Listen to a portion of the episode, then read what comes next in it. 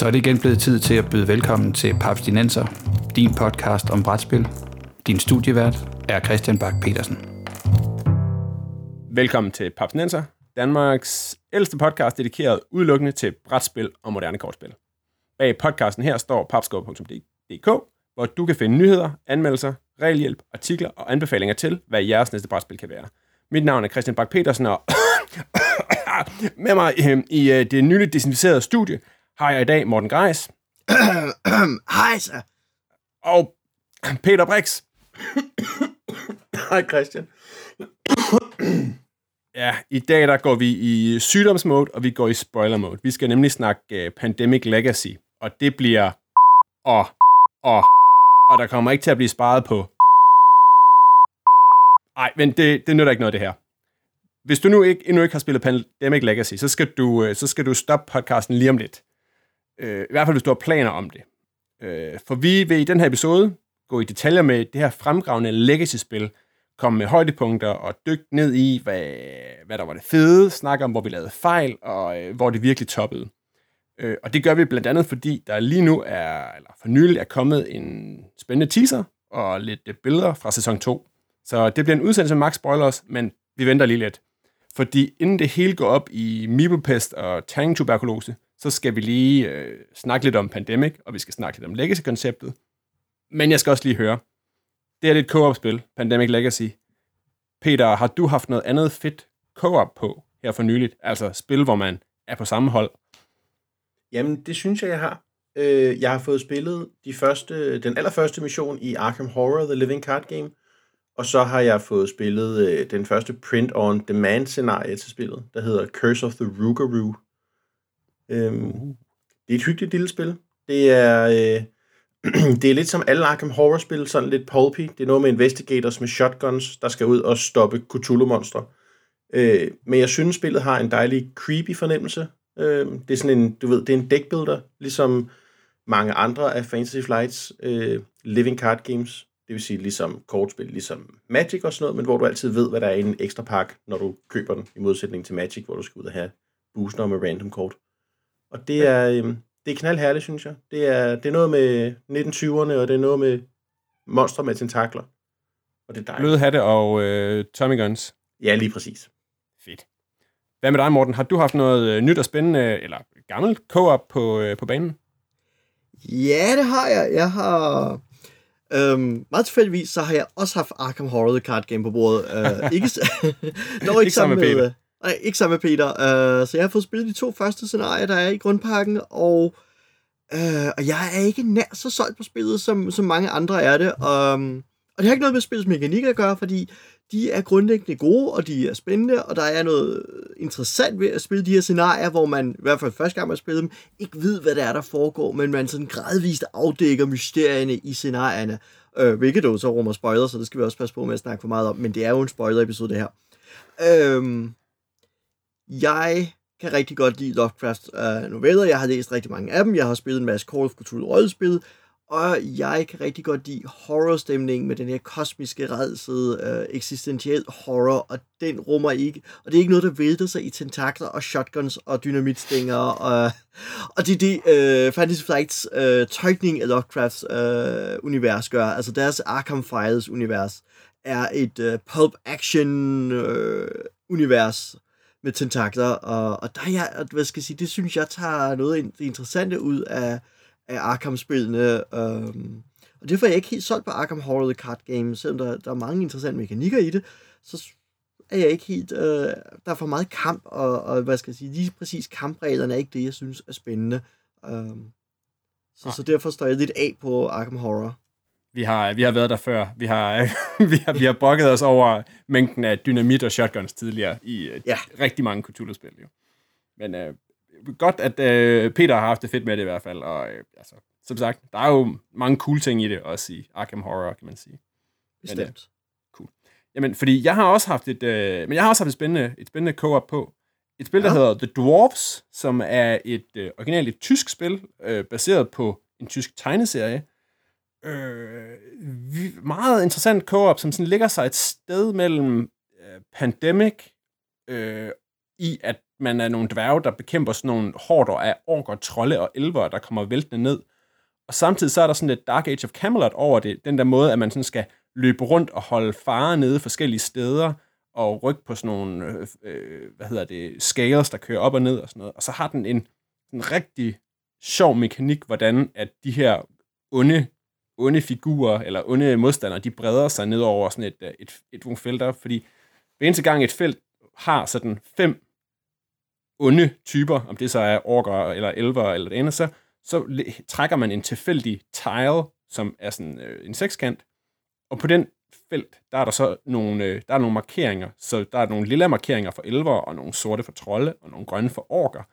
Og så rykker figurerne, altså skurkene fra det felt, de rykker sig ud i de retninger. Det vil sige, de spreder sig, sådan, uden man ved det på forhånd. Og så trigger de, kan de så trigger, hvis der så står tre på det felt, hvor alle de lilla bliver sendt hen, jamen så eksploderer den videre, og så sender den videre. Så der er det sådan meget pandemic-agtigt med, at de her, de kan, pludselig kan de bare vælte ned over det her stakkels, hvad hedder det, dværgland, hvor man så skal forsøge at lave, udføre missioner og, og bekæmpe de her ting.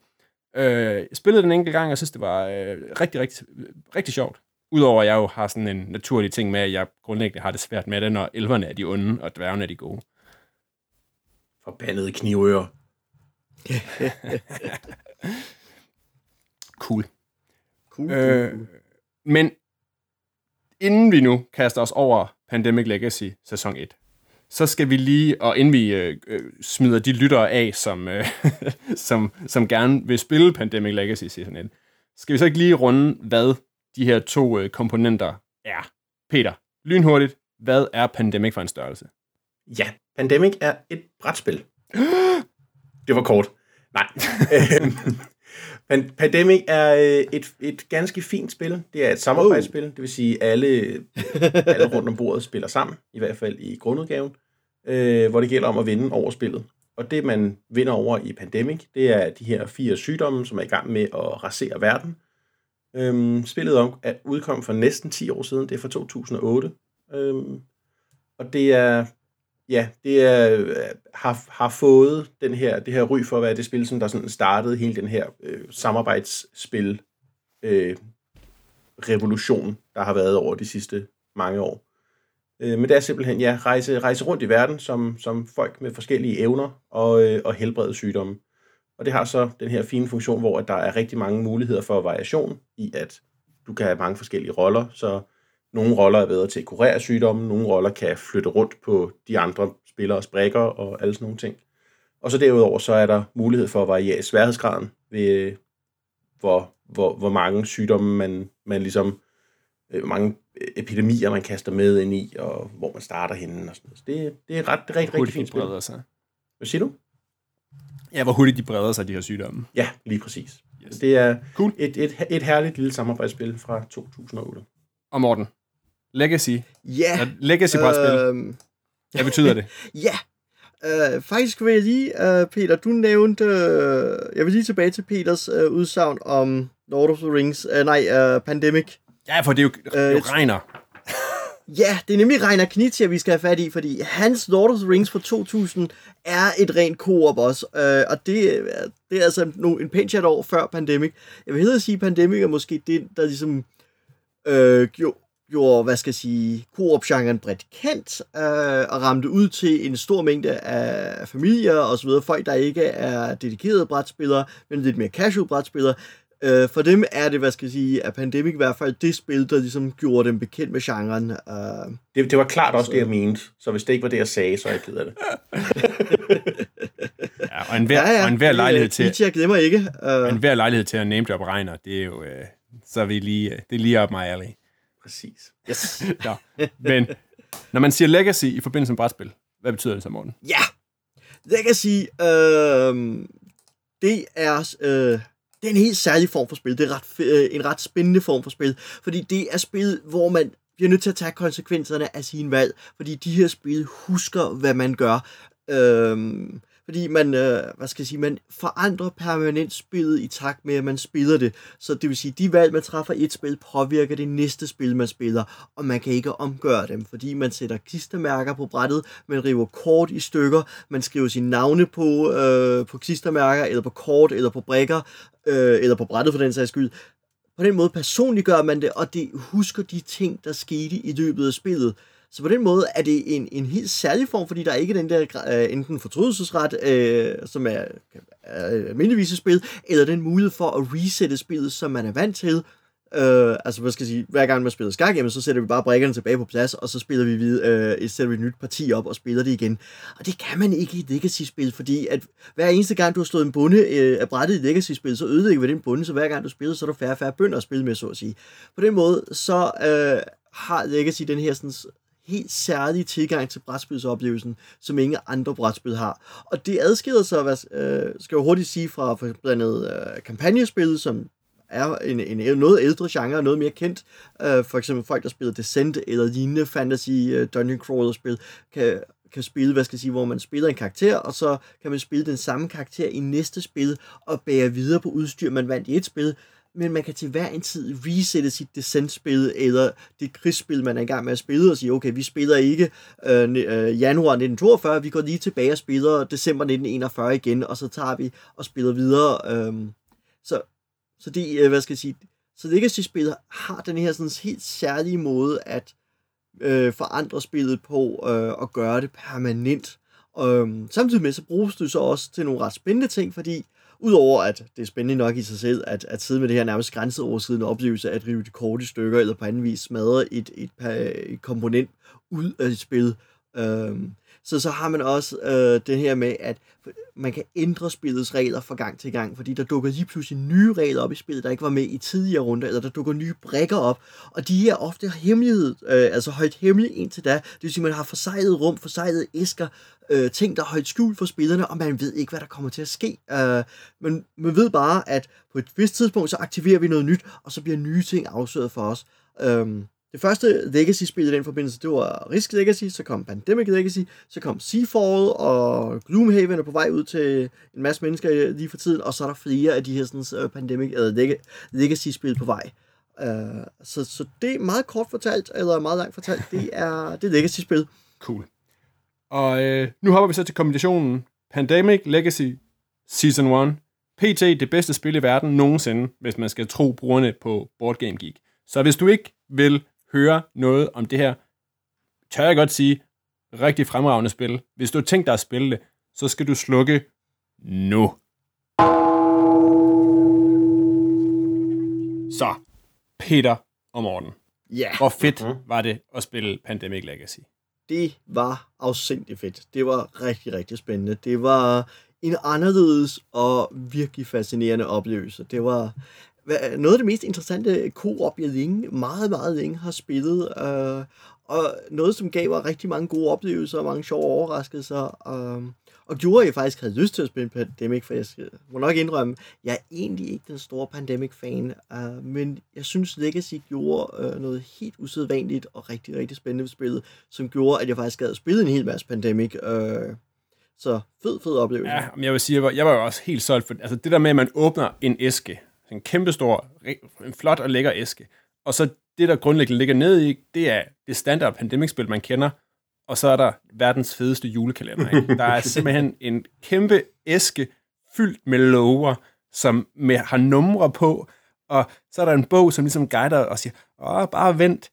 Og den her spænding, den var jo ved, fordi man åbner dem langsomt, langsomt, langsomt, ikke? Spil for spil, ikke? Åh, man får næsten lyst til at ryste dem, at sige, og kigge, man, man, altså, man, jeg synes virkelig, man blev, man blev, man blev bare en juleaften igen, ikke? Fordi, ja. hvad gemmer der sig nede i den store, og sjove klistermærker, ikke? Der, det har så mange skægge, små delelementer, øh, som bare, den der spænding, det kan jeg ikke huske, jeg har oplevet med et brætspil før. Eller? Har, har nogen af jer spillet Risk Legacy? Nej. Nej. Nej. Okay, så, så, så, så ikke noget. Nej, det, var, okay. nej, det, det er meget interessant, for jeg, jeg har spillet en tredjedel gennem et Risk Legacy, før gruppen øh, faldt fra hinanden. Øhm, men det var, det var en meget anderledes oplevelse. Det var også en god oplevelse, men, men der var ikke en historie i. som der jo er i Pandemic mm. Legacy. Altså, overordnet, så har vi jo alle sammen haft den samme historie. Ikke? Altså, vi har alle sammen i Pandemic haft den her historie, og så der kommer der en, pludselig muterer en af viruserne, så kommer der zombier, så finder vi ud af militæret af fjenden, og så er vi nået til december. Ikke? Den har vi alle sammen ja. været igennem, hvor i, i risk, der er det en, en altså der, der, er, der er mange flere pathways, hele spillet kan tage. Både hvad rækkefølge åbner du de her øh, lommer i. Der er rigtig mange flere små rum, som der ligesom siger, du åbner spil, du åbner den her, efter der er blevet fyret fire missiler af i samme kamp, eller du åbner den her efter spil noget, hvor det mest i Pandemic var, at du åbner den her efter spil noget. Der var den der nummer, var det lov 8, der var speciel, hvis du havde tabt fire gange. Yeah. Ja, der er den, øh, øh, hvor man denne må åbnes, hvis jeg tabt fire spil i træk. Ja. ja. Der er også, forræderen blev også åbnet midgame, ja. hvilket jo også var, ja, det hvor jeg tænker, det var også en af dem, der ja. var der bare, hvor, hvor spillet formåede sådan virkelig at trække benene væk under mig, ikke? fordi vi havde jo siddet og joket med, der kommer en forræder, og op til flere gange, op til flere gange blev jeg anklaget for at være forræderen, fordi at de, de, de, de der sygdomme, de kommer godt nok lige i rap, Christian. Det er dig, der sidder og trækker kort, og så lige pludselig, så, så, så er det bare, så vælter det hele. Det er nok dig, der er forræderen. Og så bum, lige midt i et spil, så bliver min karakter forræder og dør, eller bliver pillet ud af spillet, og så siger hvad, hvad, hvad foregår der? Det er jo, det er jo det er helt uhørt. Det må jeg, jeg, jeg, jeg, jeg også forræderen. Altså, jeg, jeg var, jeg var så, ham, som Jeg var, var også forræderen. Nej. det siger noget om det her hold. men, men jeg tænker, skal vi lige tage et skridt tilbage, og lige tage den en gang mere omkring, hvad Pandemic Legacy er for en... Fordi jeg kan se, nu sidder vi jo name dropper en masse fede øjeblikke fra historien af. Men uh, Pandemic Legacy udspillede sig jo hen over 12 måneder, hvor man simpelthen starter i januar, og øh, hvis man vinder januars, øh, man spiller simpelthen januar måned, det hedder det første scenarie af spil, og hvis man vinder det, så rykker man videre til februar, og vinder man den, rykker man videre til marts. Taber man i januar, så spiller man januar en gang til, og uanset om man vinder eller taber, rykker man videre til februar. Og sådan fungerer alle månederne, det vil sige, at man får mellem 12 og 24 spil ud af det her. Og hver eneste gang, at der er et sygdomsudbrud i det her spil her, så sætter vi et klistermærke på brættet, så spillet husker, hvilke byer, der tidligere, i tidligere spil har faldet. Det vil sige, det her øh, Pandemic Legacy, er det ikke nok at vinde på stregen, som det er i et regulært øh, Pandemic. Enten vinder man, eller også som taber man. Hvis man kun lige vinder på stregen, så risikerer man, at en masse byer står dårligere i kommende spil. Til gengæld kan man så også investere til, i ting til senere runder. Altså sige, vi grundlægger et hospital her, sætter klistermærke ind, så næste gang vi starter spillet op, så har vi altså en bonushospital på det her felt Øh, vi kan forbedre de karakterer, vi spiller, fordi vi sætter små kistemærker på deres øh, på oversigtsarkene, så de får bonusevner, eller de øh, har relationer internt, nogle af familie, slægtninge, noget af familie, nogle af venner, og de får så bonusser, når de er på samme felter, og man får flere, adgang til flere og flere karakterer. Til gengæld risikerer man også, at de enten omkommer, så river man dem i stykker og spiller det kortet igen, eller de kommer til skade, så, man, så karaktererne husker også, hvad det er, der sker. Ja, Jamen, det er rigtigt. Det... Og så er det, at at man kan mutere sine sygdomme, øh, hvis man udrydder dem, så de er lettere at behandle sidenhen. Og så at der sker noget helt særligt. Der er en særlig sygdom, der muterer. Og den tænker jeg, Peter måske fortælle om. The Faded. Bare fordi jeg godt kan lide zombier. The Faded. De bliver ikke zombier. Blegemænd. Blegemænd. Blegemænd, ja. Den reference forstod jeg ud over det ikke. Har, har du ikke, du, du har ikke set, du har ikke set Ride? Åh oh, jo, jeg har set Ride, oh. men det er godt nok mange år siden. okay. fair, fair nok, det var en ride-reference. Øhm, ja, men, men det viser sig jo, at en af sygdommene laver alle mennesker, den inficerer til zombier. Jeg ved ikke, om der er så meget mere at sige om den. Den spreder sig lidt anderledes. Når den spreder sig ind i en ny by, så er den også faded.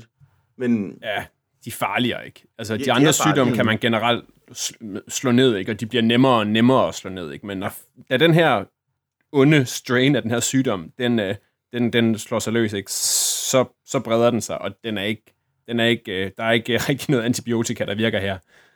Mm-mm.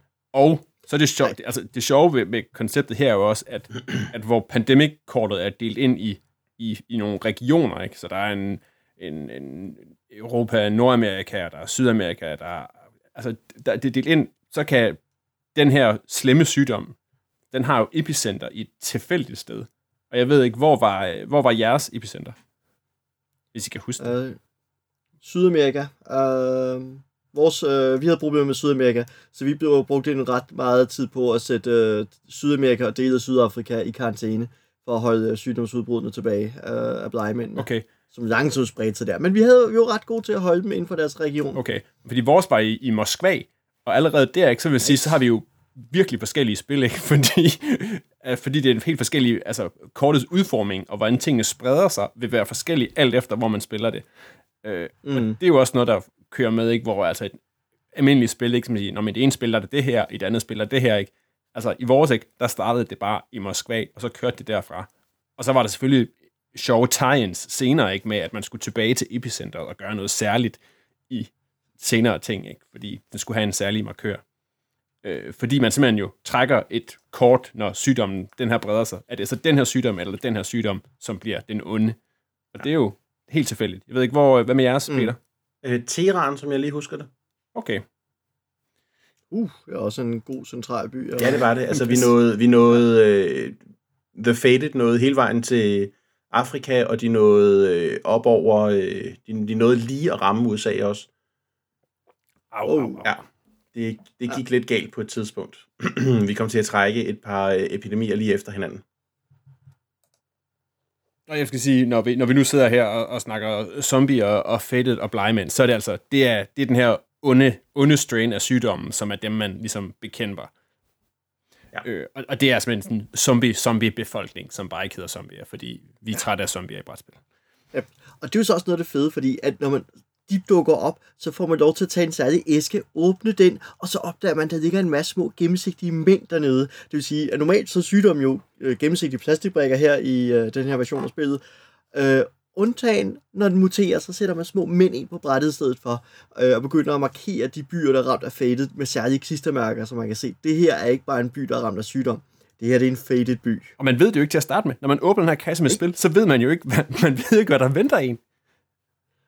Altså, det er jo igen, Lige altså man vidste jo ikke, at det var zombier. Og det er jo derfor, jeg allerede nu sidder og bider negle og tænker, hvad hulan er det, vi skal gøre nu i sæson 2?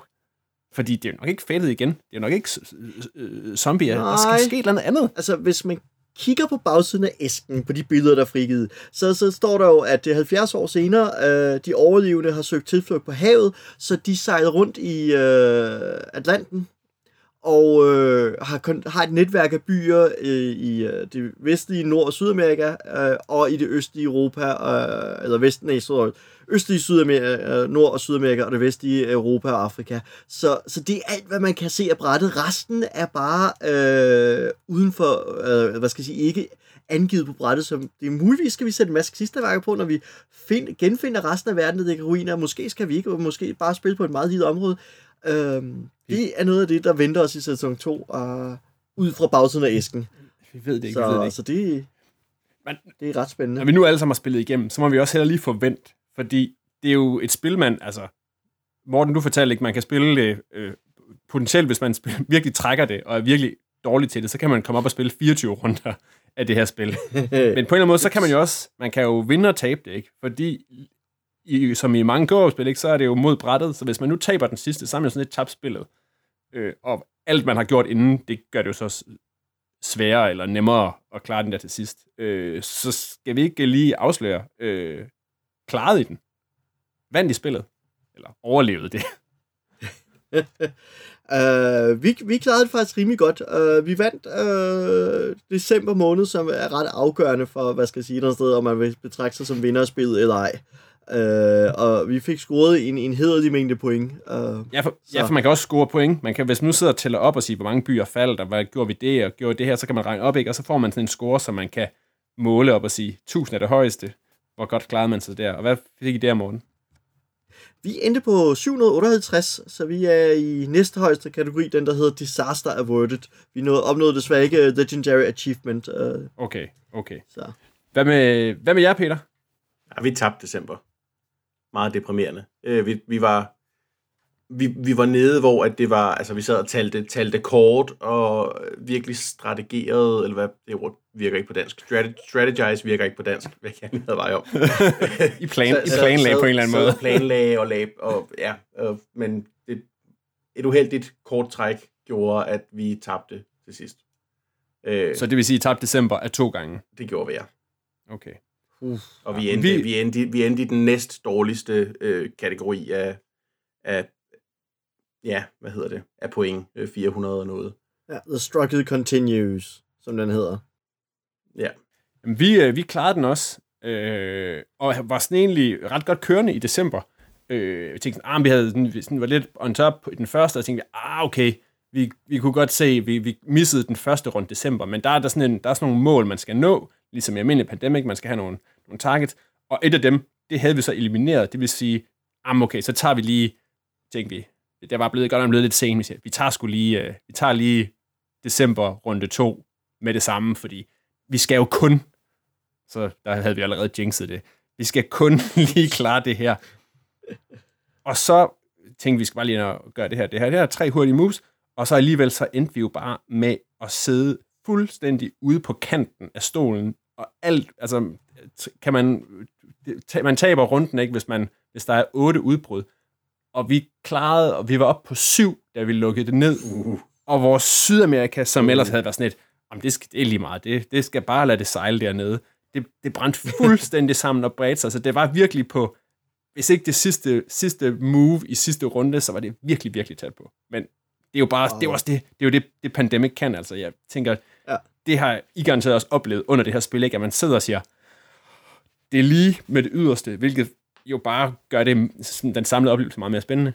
Ja, ja, ja vi havde også nogen, der var tæt på, uh, men december var vi uh, relativt godt styr på. Uh, vi, vi havde det, vi tabte første runde af december, uh, men vi gjorde det lidt med vilje, uh, eller semi med vilje, da vi kunne se, hvor vej det gik, så fokuserede vi meget på simpelthen at løse nogle af de uh, scenarier, de delmål, der var for december. Yes. Simpelthen få dem kværnet. Uh, og så gjorde det, da vi så tog anden runde i december, så var vi egentlig ikke særlig langt fra at vinde. Uh, det var meget, meget lidt risiko for uh, at tabe anden halvdel af december, okay. og det gjorde vi så heller ikke. Uh, det, var det, det, var, det, var, det, var, det var sammen, vi tænkte, men, men det endte ja. med at blive alt, alt for spændende. En, en, en af vores fejl var, at vi havde været overmodige. Uh, hele det her med, at man skal få vaccineret alle byerne, der mm. er faded i, den havde vi ligesom kaldt, at ah, det er oplagt, det er det, der bliver målet i december når det er oplagt, så gør de det ikke. Det vil sige, at vi behøver ikke fokusere på det i månederne før. Kæmpe fejl. Ja, fordi det er jo, det er jo som, som, ja. som det blev ridset op tidligere, så er det jo, til folk, der ikke har spillet så er det jo, at pludselig så er det zombiepesten, der breder sig, og så undervejs så finder man ud af, at det er, det er militæret, der står bag. Altså egentlig de folk, man arbejder for. Det, det er simpelthen det, det er jo insider, der har spredt den her sygdom, og så begynder man ligesom at gå rogue, og begynder at rende rundt og faktisk bombe ødelægge de baser, man tidligere har bygget, eller militærbaser, man tidligere har bygget, og så er det, at man skal begynde at vaccinere alle de her byer, som at man får sådan nogle små fine, små fine vaccinationsdimser, man skal rende rundt og hente og rende ud og så redde de her byer, som er faldet. Og det er så en af, en af delmålene i finalen. Og det var det så, Peter.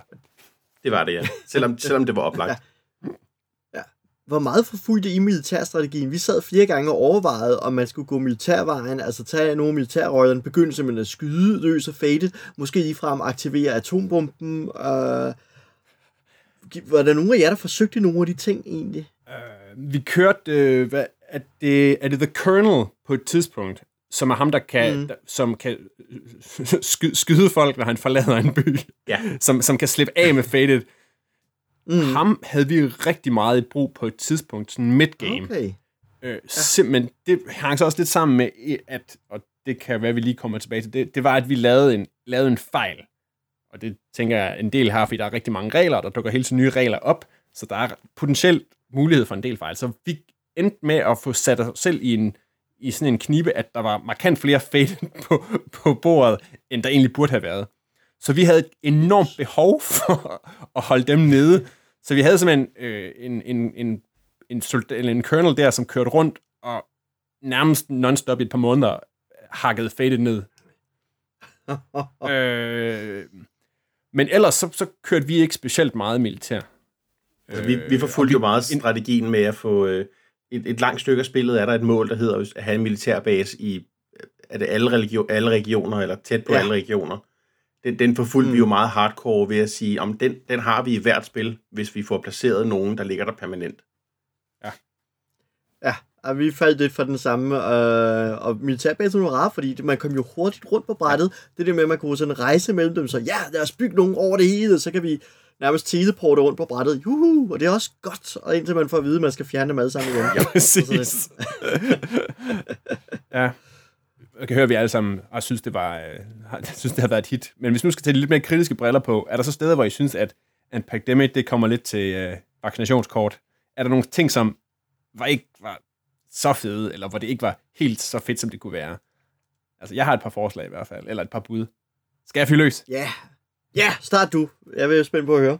jeg synes, altså, det der med, at der var en del af, en del af de her roller, som endte med at blive, blive ligegyldige.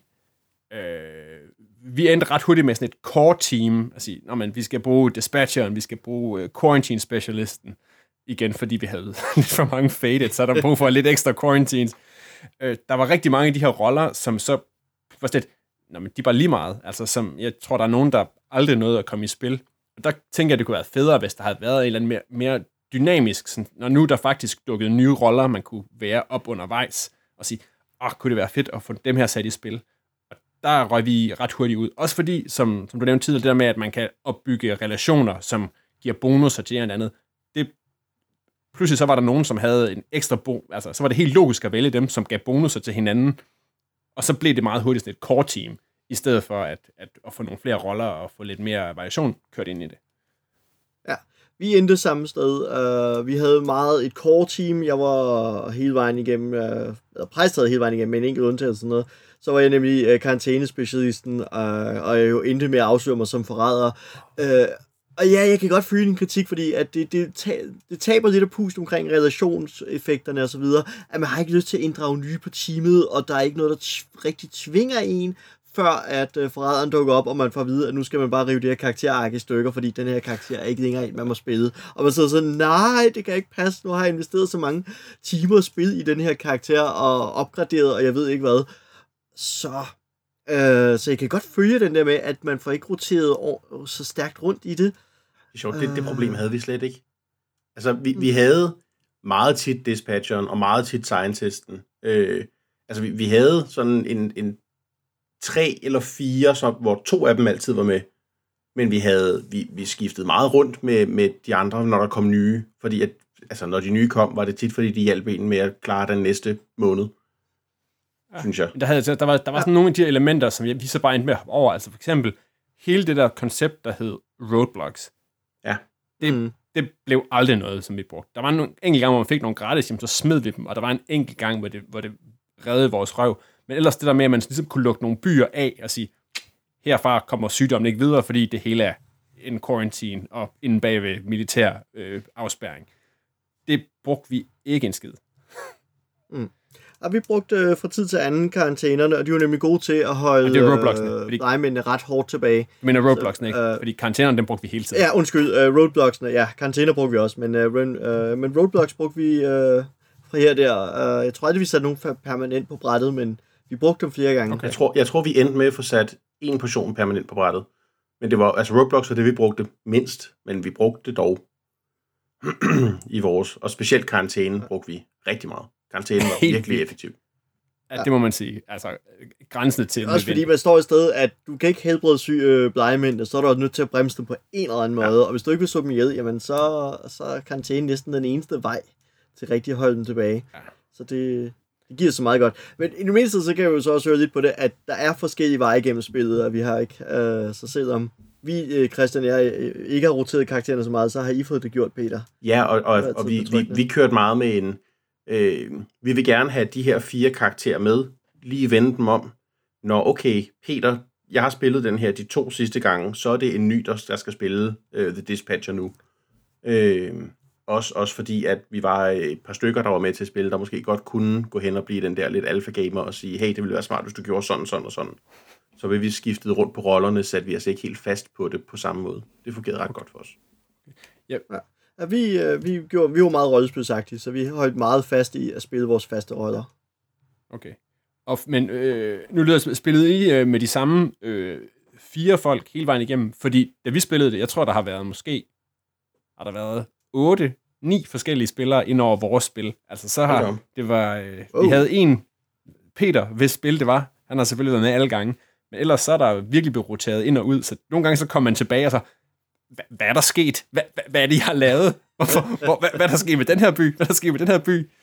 Øhm, og ja, det var egentlig sådan lidt loren ved, og jeg tænkte, ah, bliver det her fedt? Men det her faktisk, det fungerede sådan rimelig, rimelig gnidningsfrit, synes jeg.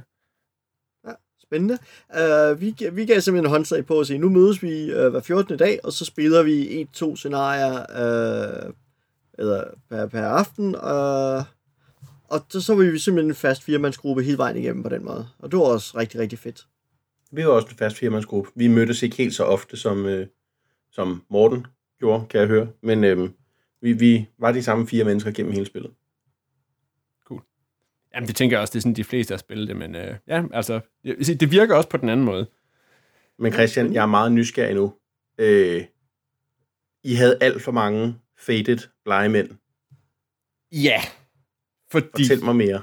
Vi, igen, det er et spil, ikke, hvor der er, der er nogle, nogle grundregler, de er sådan, til at overskue, specielt hvis man spiller Pandemic før, men så kommer der jo hele tiden nye regler til, som man så klistrer ind i bogen.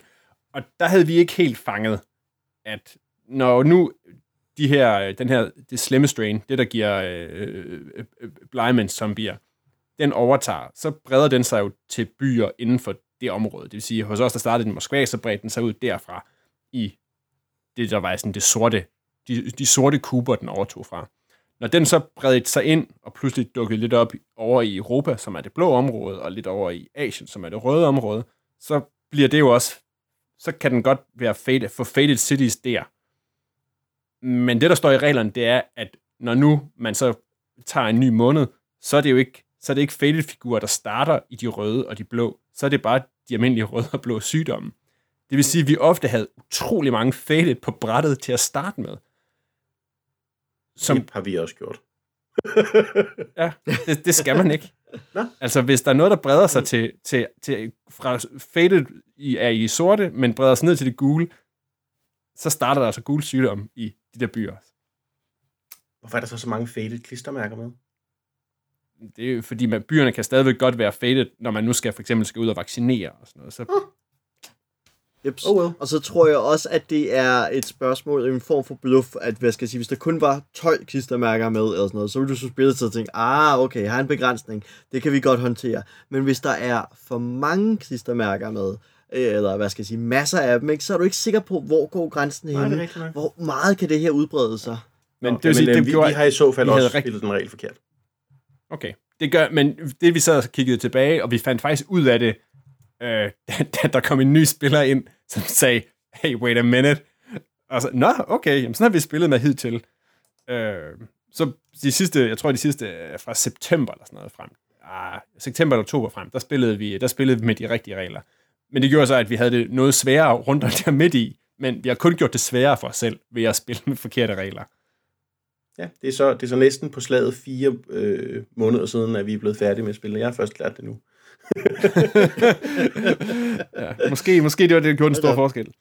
Men jeg ved ikke, var der nogen af jer, der missede nogle, øh, nogle regler? Eller gjorde noget forkert på et eller andet tidspunkt? Som I sådan jeg tror, jeg tror, vi havde, vi havde et eller to punkt på, øh, tidspunkter, hvor vi var ude på BGG for at så noget tvivlsspørgsmål op. Jeg tror, det var omkring noget omkring øh, og de der sådan, øh, og du er ikke karantæne, de andre der øh, afspærringerne. Roadblocks. Roadblocks, ja. Der var et eller andet ved den, jeg kan huske, vi blev forvirret over på et tidspunkt. Øh, ellers så tror jeg næsten ikke, der var rigtig noget, vi lige ramte ind i, øh, som sådan nogle væsentlige fejl. Og vi, havde, vi, havde, vi gjorde det lidt for den let for os selv på et tidspunkt, nu hvor vi så åbenbart har gjort det for svært med Faded.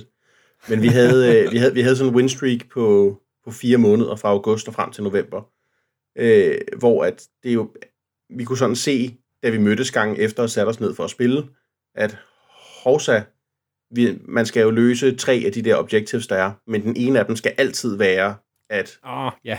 ja Man skal den, den, den, kom vi, den kom vi til at glemme øh, den ene af vores spilgange, så simpelthen to måneder har vi, har vi ikke løst det. lidt fornemt igennem. Ja. Okay. Ja, men det er jo...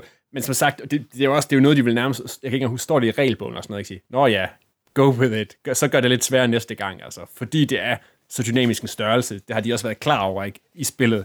Ja. At, nå ja, der vil blive lavet nogle små fejl imellem men så er det jo stadig imponerende, at, at gameplayet holder. Jeg kan forestille mig ret mange spil, hvorfor så spiller det forkert. og så specielt noget, der er så skrøbeligt som et legacy-spil, så vil det hele falde fra hinanden. Men altså, min oplevelse er, jeg intet mistet over, at vi gjorde det lidt sværere for os selv der. Det har ikke ødelagt spillet på nogen måde. Det er jo en virkelig styrke, tænker jeg. Ja, er det bestemt. Men det er ofte fordelen, hvad skal jeg sige, ved, ved de kooperative spil på det punkt, at øh, man er mere, hvad skal jeg sige, det gør ikke så... Det, problemet med regler er nogle gange, at øh, og hvordan man tolker en regel, kan have betydning for, hvem der vinder et spil. Og det vil sige, så er der altså mere øh, på spil, øh, så at sige, end, end bare at forstå reglen korrekt, men også, hvad skal jeg sige, at det kan, der er noget forhandling mellem spillerne omkring, hvordan man vælger at tolke en given regel, fordi det kan betyde, hvem får lov at vinde spillet. Øh, og det forsvinder lidt i kooperative spil, fordi vi alligevel alle sammen enige om, at vi skal jo bare have en spændende spiloplevelse ja. sammen mod spillet. Og derfor kan vi som gruppe sådan tolke lidt, øh, lidt strammere, lidt løsere, og være enige om det. Og, og det gør øh, kooperative spil mere fleksible omkring tolkning af regler. Ja, klart. Det giver god mening. Øh, har I ellers nogen, øh, noget, hvis I skulle, øh, skulle øh, løfte en øh, lidt kritisk øh, sygdomsbehængt finger på Pandemic Legacy? Noget, der kunne have været lidt federe? Noget, I ikke synes var så fedt? Altså, vi, vi, havde, vi havde lidt svært ved at huske nogle af de nye regler, der dukkede op en gang imellem, og de var svære at finde i regelbogen. Øhm, ja, de dukker jo de dukker op, og så bliver de klistret ind, men, ja. men det er ikke altid, de ligger sådan... Det ved jeg ikke. Vi, vi havde øh, nogle, nogle af de regler, der var omkring placering af faded, var vi sådan en lille smule forvirret om, øh, som vi jo så også tydeligvis har set lært i det, det her afsnit. Men når man, når man, øh, når man trækker et, et, hvad hedder det, de kort, du får på hånden? Ja. Ja, bykort af dem, du får på hånden, øh, som der er en by med en faded i, at når du skal sætte en faded ind i den by. Øh, og det, det havde vi lidt svært ved lige at huske præcis, var, hvordan var det nu lige, det virkede, og vi havde altid svært ved at finde det i regelbogen. Det stod ikke, hvor vi gerne ville have det.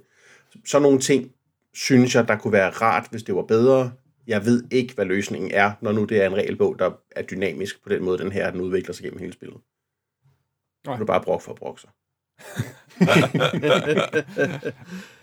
øh, ja, altså jeg tror, for mit vedkommende, så, så kritiserede jeg jo Pandemic lidt i starten, og sagde, at jeg er ikke helt vild med det i forvejen, men jeg synes, at det kan sige elementet gør det rigtig spændende, men det gør også, at at det ikke er Pandemic i sig selv, jeg brænder for, og der var sådan enkelte spil, hvor man sad lidt og ventede på, uh, kommer der snart noget nyt spændende, ikke? Altså, hvor, hvad skal jeg sige, hvor det er næsten mere spændende at få lov at unlocke nye regler, nye æsker med brækker, øh, og så videre, end det egentlig er lige at gennemføre et relativt regulært Pandemic. Det er særligt det, de start, der spillet, mens de lige skal varme op og rigtig aktivere tingene. Ja. Det var også det, jeg tænkte, at der er lidt indimellem sådan nogle, lidt nogle mellemspil, hvor ens, også hvor, hvor vi følte lidt, at vores moves det hjalp så selvfølgelig heller ikke, at vi havde gjort det sværere for os selv, men at de var så dikteret, mm. at der var nogle måneder, hvor man siger, Nå okay, jamen vi skal have quarantine specialisten, du skal stå og hoppe mellem de her byer og holde det nede. Vi skal have colonel, du skal hoppe mellem de her byer og skyde det ned, ikke? og så må de andre to rende rundt og, lage, og forsøge at slå sygdomme ned. Men var det simpelthen, var, var der, ikke, der var ikke helt nok udvikling.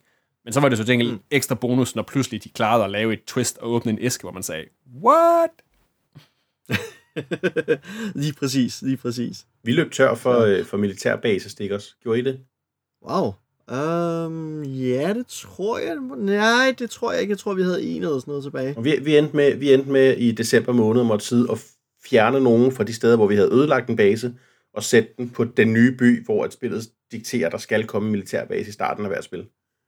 Men, okay, og det er vi heldigvis ikke ind i. Men når jeg har ødelagt en base, så der, har jeg jo sat et lille... Den her base er der ild i klistermærke ovenpå, Peter. Det er rigtigt, så vi måtte oh, fjerne det. begge klistermærker, skille dem med og sætte det på igen. Ej, det, var total krise. Ja. Men altså, ellers, altså, jeg har spillet en, en del almindelig pande- Pandemic, og jeg synes, altså, det, det, det altså, essensen er det der med, at det stadig formåede at være et spil, som, som gør det så svært at lige præcis presser spillerne, eller rigtig ofte presser spillerne, så man bare føler, at det er virkelig på med det yderste af neglene. Ikke? Altså, en af de, de andre, en af de runder, de spillede, ikke, der var de, der var de fire, altså den har jeg bare fået genfortalt, fordi de havde bare siddet der, ikke? Så de var sådan fire træk fra at vinde, og troede, at tiden var løbet ud, fordi kortbunken var tom. Og så sad de bare sådan og kiggede på hinanden, og overvejede at snyde og skrue tilbage, fordi de var jo så tæt på. Og så sad de bare sådan og sådan, sådan nærmest øh, ja, øh, ventede på, at der var nogen, der skulle sige det. Og så var de kommet i tanke om, at det er først, når man ikke kan trække kort, at spillet slutter. Ikke når bunken er lavet tør. Bum, så har vi fire moves, så kan vi lige nå det. Men hvor de alle sammen bare havde siddet der, ej, det er så tæt på, det er så tæt på. kan vi, skal, skal vi, skal vi? Og der er ikke nogen, der sagde det, men det viste sig, at det kan man, altså, og jeg havde også en runde, hvor man siger, hvor vi, der lå fire kort øverst på, på bunken, ikke? Og hvis jeg trak et af, jeg skulle trække tre, og hvis det var et af dem, det specifikke kort, den her specifikke by, der blev trukket, så havde vi tabt spillet, hvis det var de tre andre, jeg trak ikke. Altså, de der tre træk, jeg laver der, ikke? Altså, bum, nu er der 25% chance. Bum, nu er der 33% chance. Og da jeg så flipper det sidste, og det så ikke var den, altså, det er jo, altså, der er det, der er det, der er det fandme spændende at spille brætspil. Ja, det er sgu. Ja.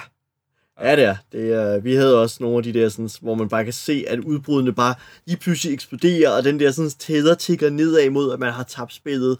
Øh, og det er bare rigtig, rigtig spændende. Nå, nu har vi øh, nået at snakke rigtig meget om det her spil. Skal vi lige runde af med de to store. Øh, er det her verdens bedste spil, som det er inde på Board Game Geek? Ikke nødvendigvis for mig. Det er, det er nok den fedeste spiloplevelse, jeg har haft, men det bedste spil er jeg ikke sikker på, jeg synes, det er. Der, er jeg, der synes jeg mere af et spil som øh, Eclipse eller Suburbia, som der er noget mere tight designet, er et bedre spil i min optik. Jeg tror, jeg vil svare lidt som Peter, ja, at, at jeg kan godt pege på nogle spil, som er spilmekanisk er, er mere solide og mere spændende. Men, det er, men Pandemic Legacy er noget af det mest intense og, og mest spændende brætspil, jeg har spillet. Uh, mest, altså, virkelig, uh, det der med, at man er, sidder hele tiden og bliver overrasket, og der er, at det her drama, der udspiller sig, den her historie, der vokser frem, det gør bare, at det har været noget af det mest spændende brætspil, jeg har spillet. Ja. Jeg synes, jeg synes heller ikke, det er det fedeste spil, øh, men det har været rigtig, rigtig fedt at spille, og jeg glæder mig rigtig, rigtig meget til at spille sæson 2. Oh ja. Det... Og vi har jo allerede, vi har allerede vendt, hvad, hvad, hvad de små teaser, der har været ude, hvad de kunne tyde på, og det er noget med til house, og det er 70 år ude i fremtiden, og det bliver, det bliver vildt spændende at skulle til at åbne de her æsker igen. ja, det gør. Ved vi, er der en, øh, er der en nu er der kan en release date på Pandemic Legacy Season 2? Åh, oh, det bliver et standard uh, Gen Con Essen uh, release, gætter jeg på. Uh... jeg er ret sikker på, at det er det samme, ja. Jeg har ikke insiderviden, men mit bedste bud er Essen. Okay. Inden vi slutter, så skal jeg lige høre Bo i producerrummet, om der sker noget særligt på papskubber i de her dage. Hej Christian. Det var spændende at høre om øh, Pandemic. Jeg har ikke selv spillet det. Så, og, og jeg valgte jo at sidde og høre med her på, øh, på spoiler-episoden, så nu sidder jeg sådan og tænker, Åh, hvorfor gjorde vi dog ikke det i min spilgruppe? Det kunne da garanteret have, været, have passet helt fint. Men jeg tænker, det er et ret stort commitment, øh, som I er inde på, at, at man... Ja, det, okay, I har selvfølgelig flexet folk ind og ud af, af spilsessionerne, men jeg tror, vi kiggede lidt på det som sådan en, en, øh, en, en voldsom investering. Sige, nu lover vi hinanden, at vi spiller det her mellem 12 og 24 gange. Der må jeg være ærlig at sige, der er ikke ret mange andre spil, der kommer på vores bord 24 gange sådan inden for en, øh, for en overskuelig fremtid. Øh, så tak for den. Men i forhold til Papskopers, så kan jeg sige, at det, der sker hos os sådan i redaktionsrummet, det er, at vi prøver på at få shine vores nyhedsbrev lidt op. Vi ved godt, at øh, der er en masse brætspilsinteresserede derude, men som ikke nødvendigvis øh, toger rundt og, og tjekker forskellige websites øh, øh, dag efter dag. Det, det er vi heller ikke overhovedet sådan nyhedsrelevante nok til at være. Så vi håber på, at folk de kan, kan sige, få et overblik Øh, så tanken er, at nyhedsbrevet ligesom opsummerer, hvad der er sket i løbet af ugen. Men vi har også lidt udfordringer, øh, andet ord for, at vi har lidt problemer med at, at finde materiale nok. Vi skal ligesom skrive det, vi skal tage billeder, eller vi skal opsøge folk, vi skal have, vi skal have lavet noget materiale. Øh, vi vil også meget gerne have, at der er en ny spilanmeldelse ud, uge efter uge efter uge, og, og vi laver ret mange andre ting. Øh, konkurrencer, Facebook, podcasten her er selvfølgelig også noget, der, der tager tid for os. Så øh, vi pynser måske lidt på at sætte nyhedsbrevsudsendelsen ned til kun at komme ud hver 14. dag. Og, og i den forbindelse lave lidt om sådan i formatet på, hvad, hvad der står i, i det, og hvad der kan komme ud af den vej. Så det er sådan noget, vi pusler med i kulissen. Jeg kan ikke helt lige sige, om det er gået i luften, inden den her episode den rammer øh, rundt om i stuerne, eller om det stadigvæk er noget, vi arbejder på. Men det er det er lige ordene herfra. Tak skal du have, Bo. Og med det, så vil vi være nået slutningen til den her episode af Papsnenser. Vi har snakket Pandemic Legacy sæson 1, full on på spoilers og, øh, og insiderviden. Find links til spillet på øh, papskubber.dk-podcast, hvor I også kan finde links til tidligere episoder. Har du nogle erfaringer med Pandemic Legacy Season 1, så del den gerne med os på papsnenser, papskubber.dk. Øh, jeg vil gerne i, også høre fra andre, der ligesom Peter ikke har klaret spillet, og har det været lige så fedt? Har det gjort noget ved det? Øh, og så vil vi gerne... Øh, altså skal I selvfølgelig huske, hvis I nu kommenterer på den her podcast inde på Facebook, så øh, store spoilermarkeringer, store spoilermarkeringer. Der er masser af gode oplevelser til folk, der ikke har spillet det i øh, det her spil. Så øh, hold det lidt hemmeligt. Det var alt for den her gang. Sammen med mig i studiet sad Peter Medic Brix, Morten Dispatcher Greis, Papsnenser er produceret af Bo Quarantine Specialist Jørgensen, Christian Soldier Beckmann, og jeg hedder Christian Bak Generalist Petersen, og fra Papsnensers karantænezone ønsker vi jer god bedring.